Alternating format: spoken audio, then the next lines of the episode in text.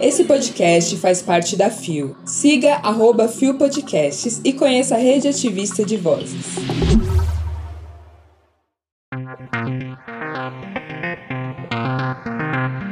Iraque obriga o uso da palavra perversão sexual. Segunda temporada do Favela Drag estreia no YouTube. Dante Olivier fala sobre o processo de transição.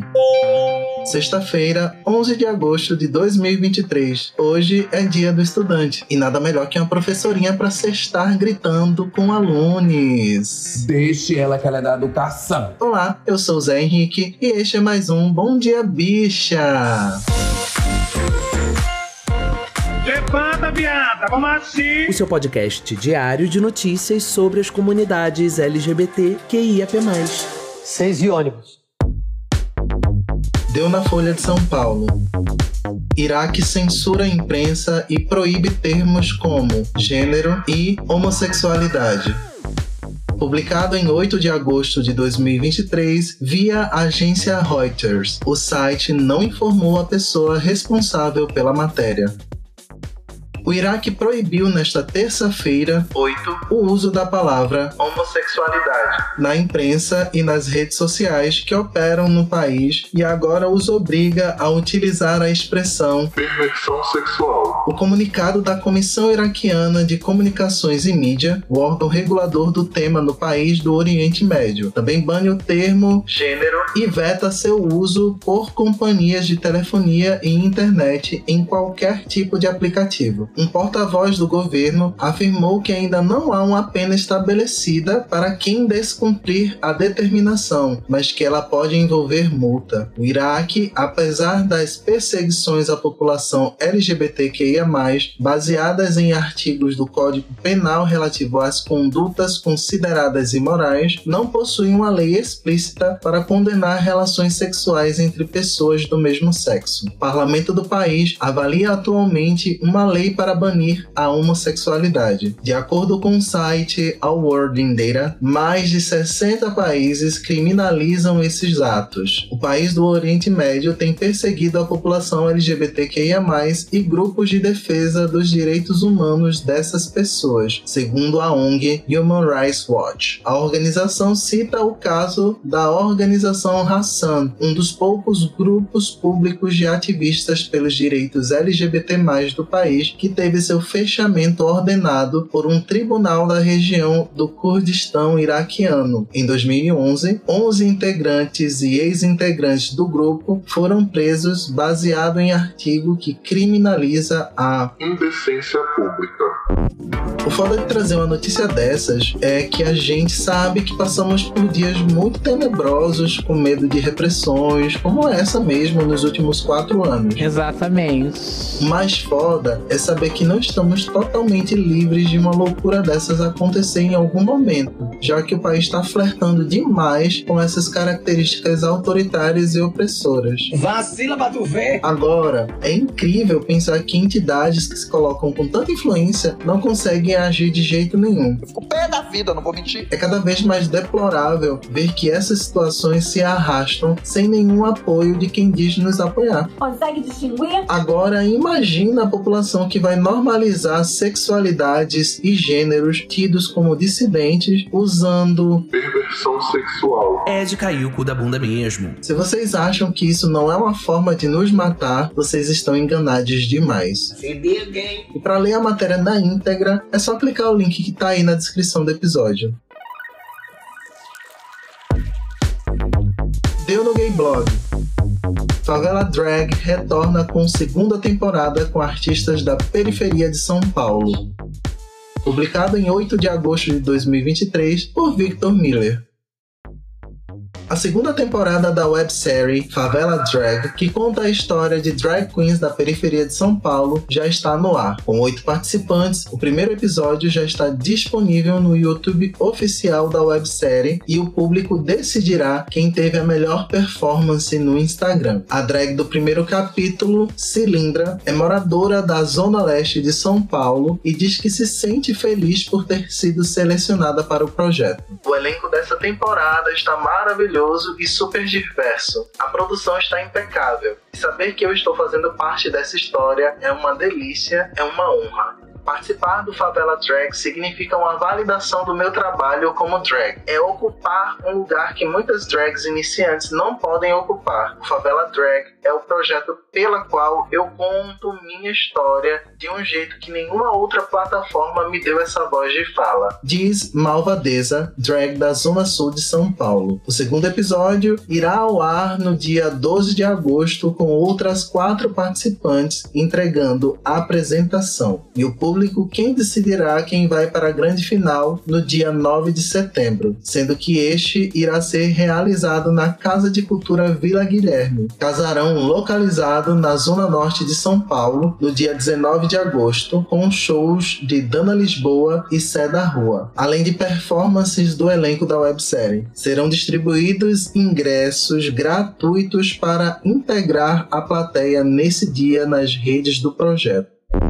Temos drags periféricas babadeiras. Temos demais. Que delícia! Eu vi a primeira temporada esses dias e adorei. A gente acaba esquecendo o rolê que muita gente por aqui faz quando se debruça apenas com o formato do Drag Race, né? É, gata. E tem muita coisa boa rolando em todos os lugares do Brasil. É só lembrar que as gatas fazem ouro nascer do latão aqui. Poderosíssima como a espada de um samurai. Dou a dica de vocês acompanharem as gatinhas na série e não esqueçam também de ler mais sobre o programa acessando o link que tá aí na descrição do episódio. Deu no Iriqui. Demorou muito tempo para eu fazer as pazes comigo, diz Dante Olivier. Publicado em 9 de agosto de 2023 por Rafael Nascimento. O influenciador e ator homem trans Dante Olivier, de 27 anos, revelou que lida até hoje com alguns dilemas referentes à sua autoestima. Ele recordou o bullying que sofreu na escola e assumiu ainda conviver com um desses infortúnios. Hoje, após passar pelo processo de transição de gênero, ele assumiu conviver de maneira muito mais saudável com sua identidade. Aconteceu no momento em que eu comecei a gostar de mim. Tive muitos problemas de autoestima na escola, sofri bullying pelo tamanho do meu dente, com meu peso, com a minha altura. Aliás, isso é alvo de apontamentos até hoje e de fato me incomoda bastante. Até tento trabalhar melhor este tópico, mas é bem difícil porque é algo que não tenho o que fazer, é sobre quem eu sou. Assumiu o influencer. Dante, que tem o diagnóstico de TDAH, também falou sobre a descoberta que fez sobre a ligação entre o transtorno e a autoestima. A verdade é que ainda tenho várias questões com a autoestima em diferentes âmbitos. Por exemplo, no campo social, descobri que é comum ao TDAH ter problemas sobre isso porque geralmente estamos descumprindo com as expectativas das pessoas, descumprindo prazos, isso faz a gente se sentir insuficiente, decepcionado. Fico muito inseguro e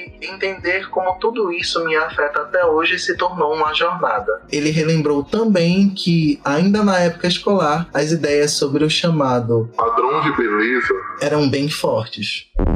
Sabe aquele rolê de dizer para uma pessoa que ela é linda e você perceber que ela tem uma resistência muito grande para aceitar? É, galera. Pronto, nossos corpos trans, gordos, negros e de tantas outras interseccionalidades sofrem demais com o padrão criado pela sociedade. O sistema é foda. Ler essa matéria e pensar um pouco no que eu conheço de Dante pela internet me deixa também muito reflexivo sobre como é difícil ser feliz e se sentir bem na própria pele quando existem inúmeras pessoas que, com a maior naturalidade, nos fazem sentir a coisa mais desprezível da face da Terra. Você tá me entendendo? Inclusive, sobre isso também, quem ainda não ouviu, ouça os comentários de Gabi Van sobre corpos transmasculinos negros na matéria sobre a biografia de Elliot Page. Pelo amor de Deus! É no episódio anterior e é sempre interessante entender que os processos podem ser ainda mais difíceis quando não temos certos privilégios. Então se informe, querido. Para conferir a matéria completa, é só clicar no link que está na descrição do episódio.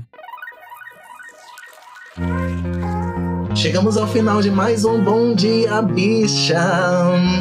E hoje é dia do estudante e queria dizer que é importante que vocês não esqueçam que são o futuro do país. Acorda, querido. Volta pra escola, meu bem. Estudem, se dediquem, pensem e repensem as pessoas que vocês querem ser hoje e daqui a alguns anos. Além disso, não aceitem nada que é direcionado para vocês sem que passe por uma discussão com a presença de vocês. A educação só se torna real com a participação de todos. Brota, vambora. E sextou, gente! Vou embrasar hoje. Que esse final de semana seja de muita deliciosidade e que todos consigam descansar o suficiente para aguentar outra semana útil. Era mês 7, eu tô emanando, não chegou o resultado do que eu tava emanando no mês 1. Bom Dia Bicha tem identidade visual, edição e produção de Roger Gomes, idealização de GG, pesquisa e roteiro de Zé Henrique Freitas e também apresenta juntamente com Anderson da Silva, Bia Carmo, Gabi Van, GG, Isa Potter, Luan Mansano e Roger Gomes. O programa integra a Fio Podcasts. Conheça os outros programas da Rede Ativista de Vozes e não deixe de nos visitar e de nos seguir nas nossas redes sociais. Os links para as redes e para as matérias que você ouviu nesse episódio estão na descrição. E é isso, gente. A Ana Furtado do dia tá passando aqui também para dizer que o Bom Dia Bicha é diário e retorna na segunda-feira a partir das seis e ônibus com a apresentação de uma das vozes deliciosíssimas deste programa que vocês já conhecem sim. Olha que chique.